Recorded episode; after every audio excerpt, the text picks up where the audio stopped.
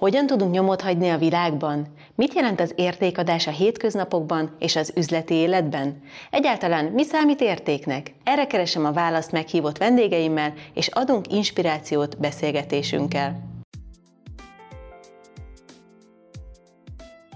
Milyen érzés egy hatalmas céget vezetni, majd onnan a vállalkozói szférába lépni? Az alkalmazotti lét, a vezetői lét, majd a saját cég kicsiben és nagyban, ezek mind rajta vannak Simó György palettáján, aki a mai vendégem. Ráadásul György folyton keresi azokat a technológiai újdonságokat, amik a jövőt építik, ezért is többek között a hazai 3D nyomtatás mentora, a 3D Printing tulajdonosa. Üdvözöllek a műsorban! Szia! Köszönöm a kívást! Ahogy végignéztem az életutadat, hát azt látom, hogy rengeteg mindennel foglalkoztál már, ráadásul rengeteg látószögből is, nagyon-nagyon izgalmasan hangzik. Egy kicsit mutasd be magadat a hallgatóknak, kérlek, annyira izgalmas ez az életút. Igyekszem rövid lenni, tegnap tartottam egy előadást, és ott ez fél óra volt, úgyhogy lehet, hogy ez kicsit sok. Én Budapesten születtem, és bölcsésznek tanultam. Történelem szociológia szakon végeztem. Alapvetően médiaelmélettel foglalkoztam, alternatív médiaelmélettel, de már nagyon korán kiderült, hogy nem csak beszélni szeretek a dolgokról, hanem akkor tartom hitelesnek azt, amit mondok, ha csinálom is, és ezért elmentem újságírónak. Részt vettem a Tilos Rádió alapításában, aztán a Magyar Narancsnál voltam rovatvezető, Amerikában beleszerettem az ottani minőségi médiába, szóval egy olyan évtizedet töltöttem azzal, hogy Magyarországon médiát csináltam, és akkor találkoztam egy sajátos eseménysorozat végén az internettel a 90-es évek végén, ami tulajdonképpen a par excellence alternatív médium volt, csak azzal a különbséggel, hogy ezzel látszott, hogy ez nem marad meg örökre a margón, nem marad mindig olyan, mint egy réteglap, vagy egy sajátos fanzin, vagy egy kis podcast, vagy egy nagy podcast, hanem egy olyan platform, amelyik alapvetően alakítja át a nyilvánosság szerkezetét. És ez nagyon izgatott. Ez már letárcsázós formájában is látszódott az internetnek? Igen. Igen, látszódott. Tehát az internetet a 60-as évek vége óta az elmélete, az ígérete, az nagyon, nagyon ott volt végig. Az változott meg, hogy ez az ígéret, ez a társadalmi átalakító ígéret, aminek a víziója nagyon pontos, meglepően pontos volt egész korai fázisban is. Ez az elején nagyon rózsaszín volt, és egy pozitív utópia volt, aztán most arra látjuk, sokkal több disztópikus eleme van, sokkal több negatív utópia van vele.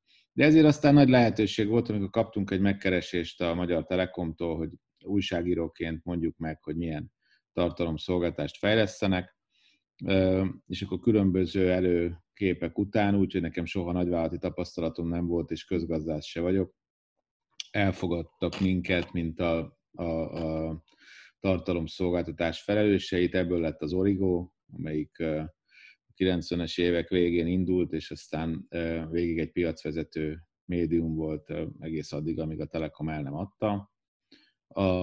Én pedig rólam meg kiderült, hogy nem csak ehhez értek, hanem ilyen szervezés, menedzsment kérdésekben is nyitott vagyok. Én szívesen tanulok meg új életformákat, és a nagyvállalati munka az ilyen volt, a vezetői munkakörök ilyenek voltak, úgyhogy 12 évet töltöttem. Tulajdonképpen ez volt az én startupom, tehát elindult egy ötletből, és aztán a végén egy 5000 fős szervezet vezetőjeként hagytam abba akkor, amikor már úgy éreztem, hogy nem igazán építünk, csak üzemeltetünk. Azóta pedig befektetésekkel foglalkozom, kockázati tőkével, új technológiai cégekbe fektetek be, és csináltam egy saját céget is, ez a 3D nyomtatás. Tehát a befektető céget Devon Capitalnek hívják, ott az egyik ilyen vezető, korai fázisú magyar magán kockázati tőketársaság, két társammal csináljuk, két alapítótársammal és egy harmadik partnerrel és a munkatársainkkal. A Fridi az meg egy ilyen családi vállalkozás, az a 3D nyomtatásra szakosodott. Szóval most nem volt fél óra, de ez...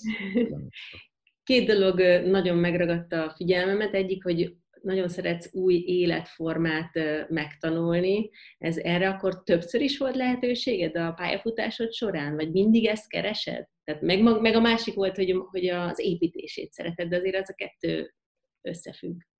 Igen, tehát szóval alapvetően olyan alkat vagyok, aki az egész világot akarja, de nem elég bátor hozzá.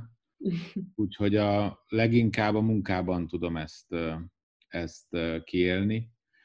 A munkában minden akarok lenni, tehát írótól top menedzserig és minden, és akkor ami belefér így az életbe, azt próbálom elfogni. De az, hogy az ember jól dolgozzon, tehát azért ahhoz kell egyfajta alaposság, kitartás, és ezért aztán ilyen ciklusaim vannak. Tehát én azt nagyon élvezem, hogy tanultam valaminek, aztán egy gyakorlati szakmát, de mégis egy ilyen társadalommérnöki vonatkozással csináltam az újságírást. Ez a társadalommérnökösködés egyébként ez mindig ott volt bennem, mert az internetnek leginkább, tehát nem az üzlete érdekelt feltétlenül, az a velejárója volt, hogy üzletemberként sokkal hatékonyabban tud az ember dolgokat csinálni, de az érdekelt, hogy hogyan alakítja át az életünket. És akkor ilyen 10 évente csinálok dolgokat, még van hátra 1-2 fejezet, aztán... Na, majd erre is kitérünk egy kicsit később. Sokakat szerintem nagyon érdekel az, hogy, és ezt te nagyon jól meg fogod tudni fogalmazni, hogy mi a legfontosabb különbség az alkalmazotti és a vállalkozói lét között, mert hogy mind a kettőben ugye ott voltál több éven keresztül. Igen. Hát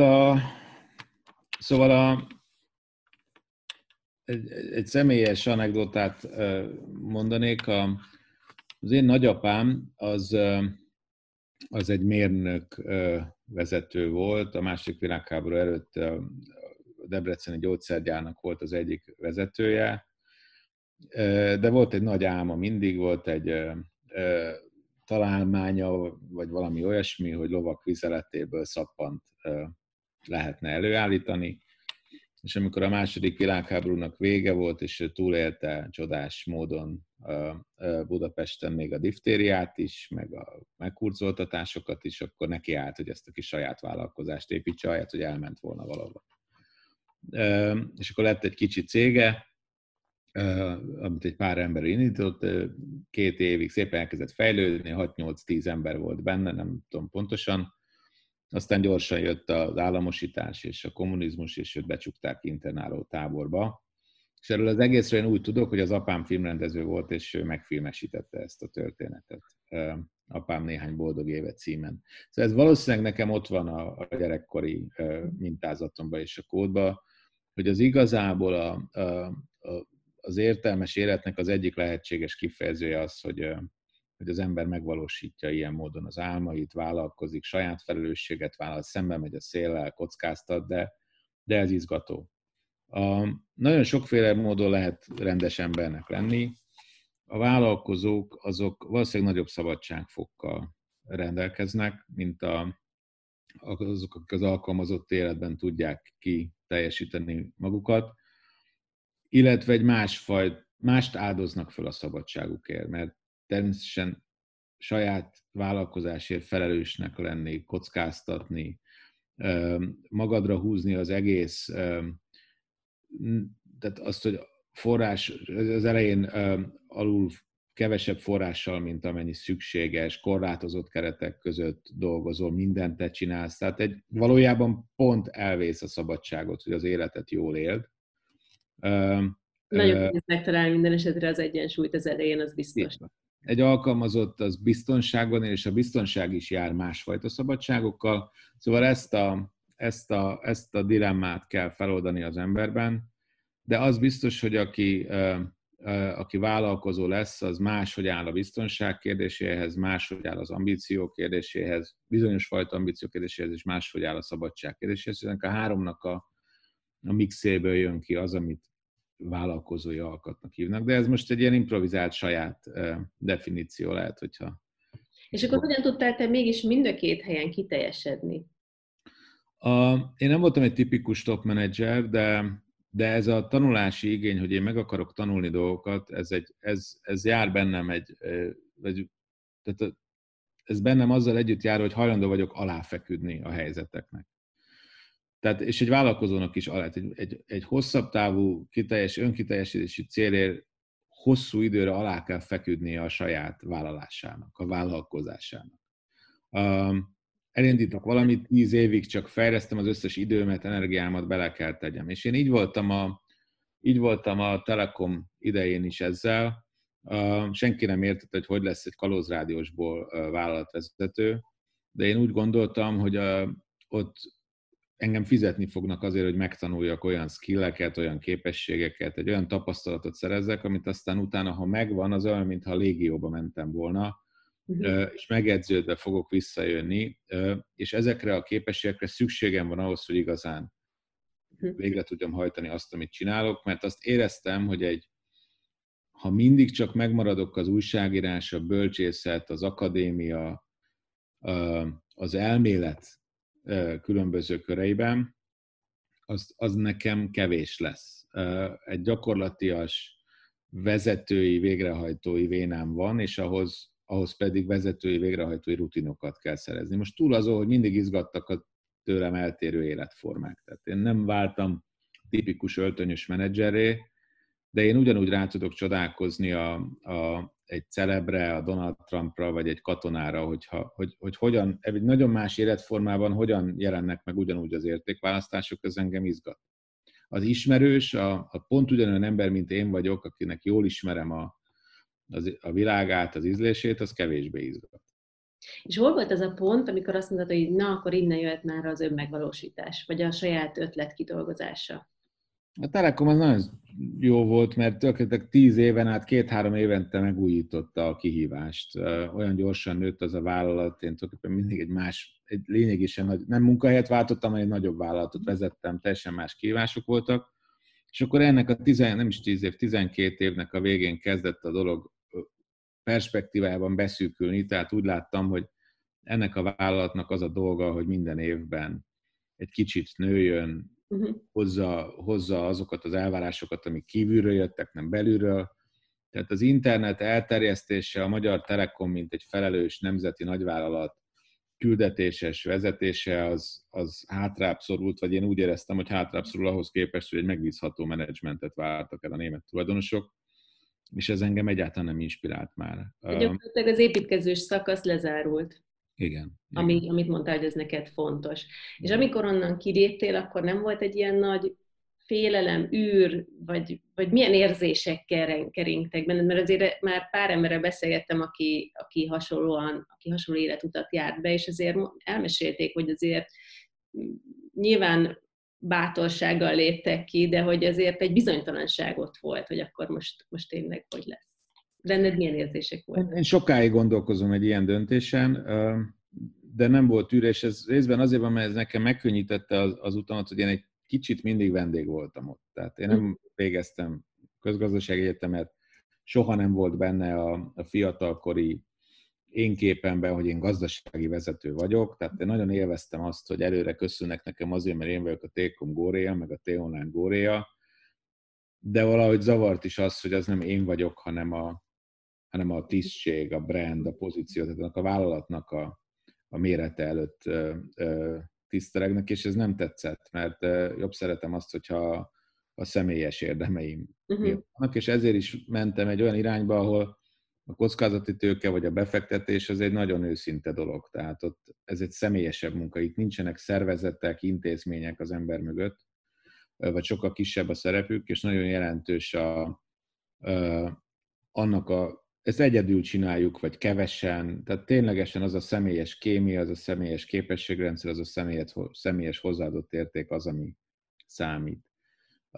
És én efele kerestem, és ez igazából már izgatott, tehát nem éltem meg csalódásként, mert úgy éreztem, hogy felkészültem, elvégeztem a légiót, és most tudok valamit, amit korábban nem tudtam, és ez erősebbé tesz. És emlékszel egyébként az első, tehát az utolsó munkanap utáni első napodra? Arra nem. Azt nem tudom. Az elején olyan nagyon jó volt, mert viszont gyorsan akkor feltottam egy irodát, és akkor a saját volt, és akkor mindennel foglalkoztam. Tehát ügyetlenkedik az ember sokat, meg keresi az útját, tehát igazából nem találja meg azt, ami a azt a stabil keretet, ez olyan, mint amikor gondolom, ilyen lehet, amikor valaki kilép egy házasságból, és akkor újra kezdi. Tehát akkor az elején még van egy ilyen szabadság, de bizonytalanság, de kísérletes, és aztán egyszer csak valahogy újra kialakul az, hogy tulajdonképpen hogy akarok egyensúlyban lenni. És ez volt itt is, de nem emlékszem az első napra. Ez hány évvel ezelőtt volt? Hát, és már talán 12 is van. Akkor lassan átfordul a mérleg nyele, hogy most hát, már többet vagy ezen az oldalon. Igen. És akkor ugyanezért indítottam el a saját vállalkozást is egy-két éven belül, mert az pedig a kockázati tőke munkában látszott, hogy tehát egyrészt beszéltem róla, hogy igazából mindig egy ilyen kis saját vállalkozást tartottam. Azt nagyon nagyra tartottam ennek a presztízs értékét. Tehát nem azt, hogy nagy a címem, hanem az ember semmiből fölépít valamit erre. Ebben volt egy kihívás. De a másik az az, hogy én induló startup vállalkozásokkal foglalkozom, és oda-oda menni azzal, hogy az embernek az üzleti tapasztalat rendszere egy nagyvállalati board munkát, ez csak az utolsó évekre vonatkozott, de egy nagyvállalati board munkából áll, hiteltelenebb is, meg nem is teljesen releváns. Úgyhogy a saját bőrömön akartam érezni azt, hogy milyen egy magyar kisvállalkozást semmiből felépíteni, mert ez érzékenyebbé tesz minden más hasonló helyzetre, és ez így is van egyébként, ez nagyon jól működik. Hát és ráadásul egy picit azért a startupokba befektetés az még talán rizikósabb egy saját bármilyen kereskedés vagy szolgáltatás felépítésénél, és hiszen ott a kiválasztás az, ami a legfontosabb pont, és utána nagyon nem tudsz ráhatása lenni a dolgokra. Vendégem volt ebben a podcast műsorban már Pistyúr Veronika is, illetve Károly Antal, aki ezekben a témákban azért meséltek pár izgalmas dolgot. Mennyi mellégyúlásod volt az elején? Milyen tapasztalatokkal gazdagodtál az elmúlt 10 évben akkor? Hát azt, hogy az első tapasztalat, hogy mellényúlni nagyon könnyű.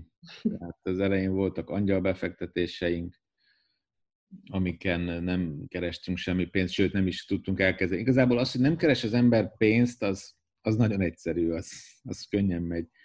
De ott még az sem működött, amit én kerestem, hogy valamilyen történet építésében nem tudtunk részt venni, mert igazából néhány hónap után ezek az angyal befektetések szétestek. Egyébként kiváló emberek csinálták, tehát ugye a startupoknál viszonylag fontos alapvetés, hogy bukni merni kell. Olyan emberekbe fektettünk, akik mertek bukni nagyon gyorsan.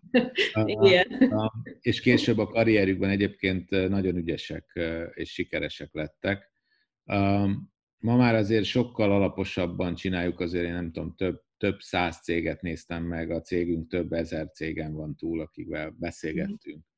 Valamilyen módon találkoztunk, mielőtt befektettünk volna abban mondjuk 25-be, amivel eddig dolgunk volt. Talán többe is egy kicsit. A legfontosabb tapasztalat az, amit minden startupokkal foglalkozó befektető elmond, hogy az egy dolog van, amin nélkül megúszhatatlan a siker, az az, hogy olyan emberekbe kell fektetni, és olyan csapatokba kell fektetni, akik képesek lesznek áthúzni magukat a legváratlanabb helyzeteken. Uh-huh. És tehát az a évtizedes emberekkel való bajlódás tapasztalat együttes, ami nekem van, azzal a 10 évvel, amit kifejezetten ennek a fajta vállalkozói típusú sportágnak, ha úgy tetszik, a technikai tudásáról megszereztem, ennek a kettőnek az együtteséből lehet hinni abban, hogy jó szemmel választunk, én és a kollégáim, mert tehát itt nem profit alapon választ az ember, itt olyan iparágakba fektettünk be, meg még nem is születtek meg, előkép nélküli utakra mennek, tehát itt egy csupa kis Kolumbuszt keresünk, és jól tudjuk, hogy Kolumbusznak is elmagyarázták, hogy inkább kevesebbet igyon, mint hogy azt magyarázza, hogy a nagy víz túloldalán van egy másik földrész. Mi az, amit esetleg ezekből kiemelnél, van olyan izgalmas, aminek a témája is nagyon izgalmas, és várjátok, hogy megvalósul-e, vagy sem? Hát igen, a 2 cégünk is foglalkozik önvezető autókkal, vagy azzal, hogy az önvezető autók hogyan kommunikálnak majd az okos környezettel, a várossal, a piros lámpával, a többi autóval, tehát hogy hogyan alakul majd ki ez a gépek által irányított mobilitási infrastruktúra, ezek nagyon izgalmas iparágak, és ezek olyanok, mint az internet egyébként, tehát nem egyszerűen egy vállalkozás sajátos technológiái, hanem egy olyan technológiának a terjesztéséről beszélgetünk, amelyik a mindennapi életet alapvetően de fogja folyásolni. Fogja határozni, igen, fogja meghatározni.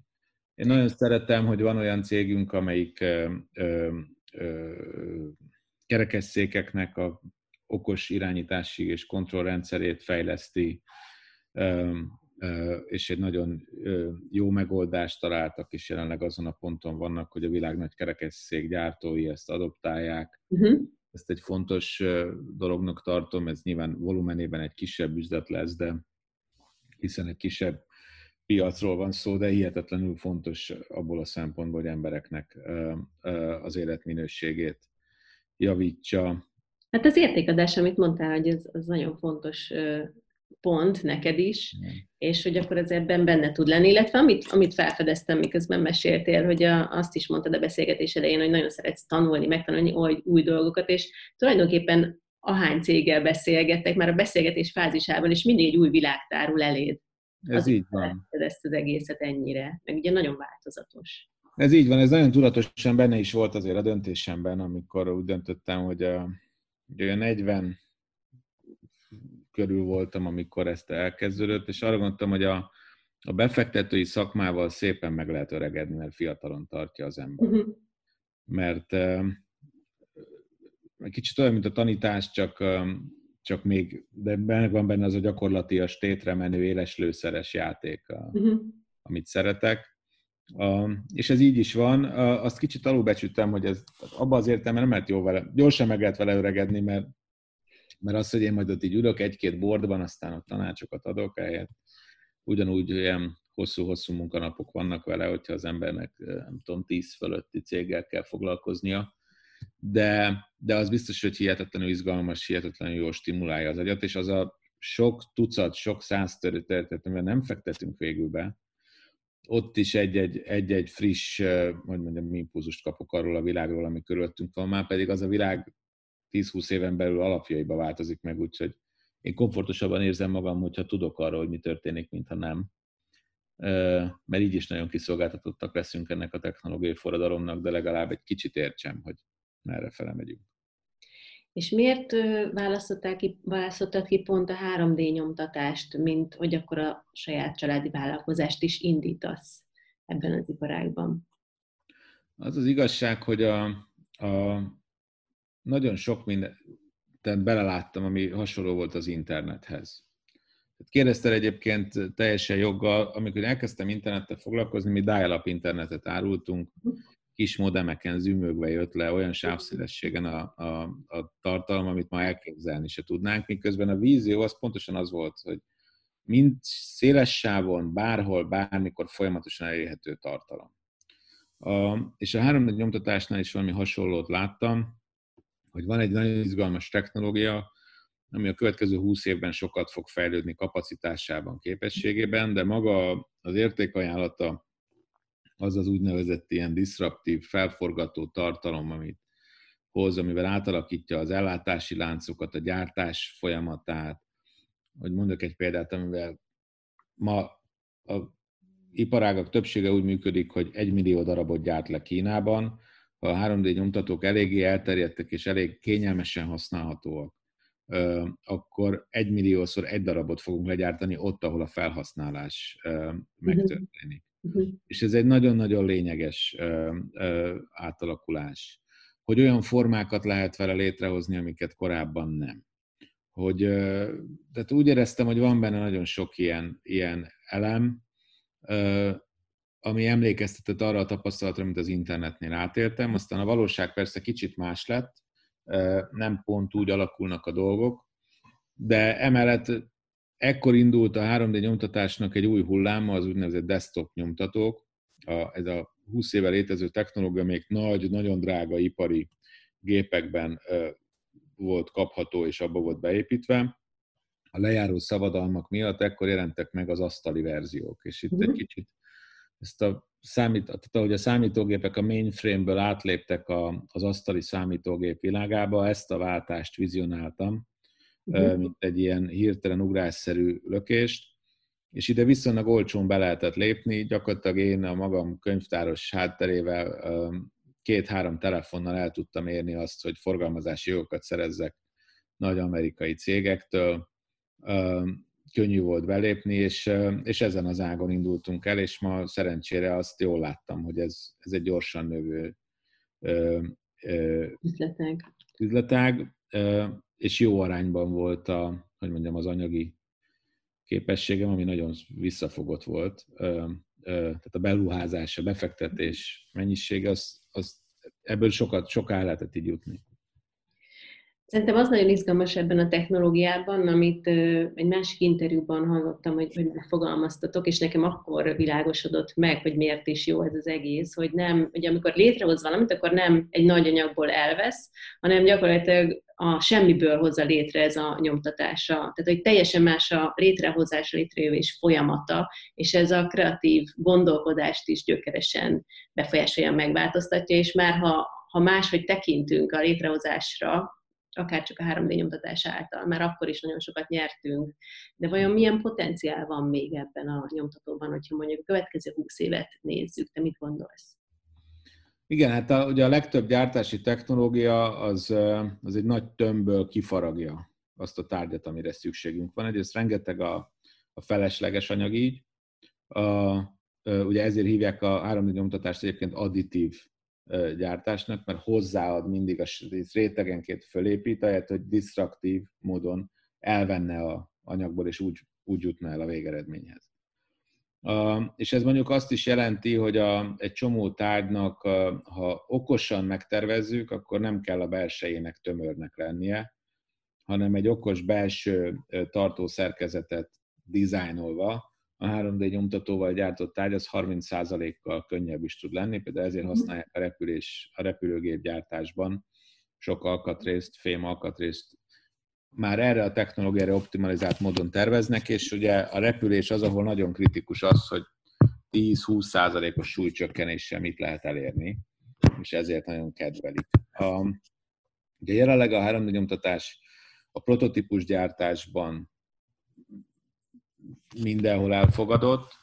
Most épülnek be a nyomtatók egyre mélyebben a gyártás folyamatában az alkalmanként kellő. Tehát ugye mindig abban optimális a nyomtatás, amikor kevés számú tárgyat kell egyedi formában legyártani. És ugye egy nagy gyártósor, egy Heineken sörgyártó sorától kezdve mondhatnék bármit a L'Oréalig, bármilyen nagy manufacturing üzemben, egy elképesztő bonyolult gyártósor dolgozik, a kisebb-nagyobb apró alkatrészek tízezrei mennek, és amikor az egyik-másik eltörik, például, vagy egy befogóval van valami gond, akkor sokszor egy hét vagy 2 hét beszerezni azt az alkatrészt, miközben 3D nyomtatóval egyik napról a másikra le lehet gyártani. Úgyhogy ma az autógyáraktól a különböző nagy ipari üzemekig, tömeges manufaktúrákig a 3D nyomtatók így jelennek meg az üzemben, mint egy ilyen kisegítő funkció. És akkor a következő szint, amire már szintén vannak példák, amikor magát a gyártást veszik át. Ennek jelenleg még vannak akadályai, ez nem egy gyors technológia, tehát vagy nagyon sok gépet kell egymás mellé tenni, de nagyon nehezen veszi fel, tehát a nagy tömeg, nagy esetszámoknál nehezen veszi fel a versenyt mondjuk a fröccsöntéssel árban, de el fog jönni ez az idő. Visszatérve az előző gondolatra, ugye a 3D nyomtatók se önmagukban működnek, hanem ugyanúgy, hogy az internet annak idején a számítógép, a hálózati kapcsolat és a tartalom hármasából lett az, ami. Hiszen ha nincs mit néznem az interneten, akkor nincs miért előfizetnem. Itt is a 3D modellezés és a 3D gyártás együtt mozognak, tehát amikor a hétköznapi kultúra része lesz a könnyen, gyorsan elérhető és menedzselhető 3D modellek jelenléte a mindennapokban, akkor fog nagyon megnőni azt, hogy ezt gyorsan valamilyen nyomtatón elő is állítom, és akkor tulajdonképpen megjelenik az, ami a Fridi első ilyen szlogenje volt, a Fridi az én vállalkozásom, hogy gyárat mindenkinek. Tehát akkor fogunk egy olyan eszközt adni a kisvállalatok vagy a magánemberek kezébe is, mint ahogy egy laptop, vagy az internet, vagy a PC adott korábban a digitális eszközök terén.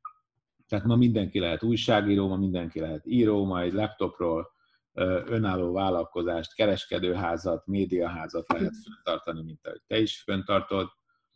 Na akkor, amikor a 3D modellezés hétköznapi tudássá és elérhető tudássá válik, és a 3D nyomtatókkal együtt visszavarázsolják a fizikai világba a digitálisan elállított tárgyakat, akkor eljön egy új minőség, de ez lassabban jön el, őszintén szóval, mint gondoltam volna 8 évvel ezelőtt, még szerintem egy 10 évbe bele fog tenni. A beszélgetés végén mindig megkérdezem a partnereimet, hogy a hétköznapokban mi az az értékadás, ami számukra fontos, mert azt tapasztalom, hogy mindenkinek van egy ilyen CPS közel álló téma, és nagyon kíváncsi vagyok, hogy a tied mi. Hú, ez nagyon nehéz. Sokat tudnék mondani, de mondjuk elmondok valamit, amit dolgozom éppen. Én nekem nagyon nagy szívügyem a Fortepan, és tehát nem maradtam hűtlen az eredeti tanult szakmámhoz, a történelemhez sem, és egy fantasztikusan a világon is egyedülálló dolognak tartom a Fortepan archívumot, és azt a képi világot, amit megőriz, aminek van egy történelmi ága, tehát valójában a múltunk és a történelmünk ezeken a képeken keresztül őrződik meg a 21. században, a digitalizáció korában. De emellett ezekben a képekben van egy fantasztikus szépművészeti potenciál, egy művészi erő, professzionális fotográfusokat meghazudtoló minőségű képek készültek itt, hol félamatőr, hol amatőr, hol profi fotósok magángyűjteményéből eredően. És ebből a 130 000 képből Barakonyi Szabolcs barátommal csinálunk egy könyvet jelen pillanatban, ami szerintem egy egészen különleges tárgy lesz, amiben összegyűjtjük a legszebb képeit a Fortepánnak, függetlenül attól, hogy ez hol történt és miért történt, egyszerűen csak mint fotográfiák őrületesen erősek lesznek, és én nagyon, nagyon hiszek abban, hogy ez egy első lépés lesz abba az irányba, hogy az emberek a közönséggel a képről való gondolkodást, a képolvasás képességét hogyan lehet elmélyíteni, mert szerintem ez például az egyik olyan tantárgy, amit ma nem tanítanak az iskolában sok fölösleges dolog helyett, és amire szükség lehet. Hát ez nagyon-nagyon jó hangzik, és mikor fog megjelenni, mi a terv? Remélem, hogy jövő év első felében kész leszünk vele. Sok sikert kívánok hozzá, nagyon szépen köszönöm az inspiráló beszélgetést, örülök, hogy itt voltál velünk. Köszönöm, hogy kíváncsi voltál. Keresd a további beszélgetéseket az inspirációk.hu oldalon és az Instagramon a Tedd Hozzá hashtag alatt. Várom hozzászólásodat közösségi felületeimen, és megköszönöm, ha értékeled podcast csatornámat. Ha kérdésed van, vagy ajánlanál további inspiráló beszélgető partnert, írj a podcast@csorbaanita.hu e-mail címre.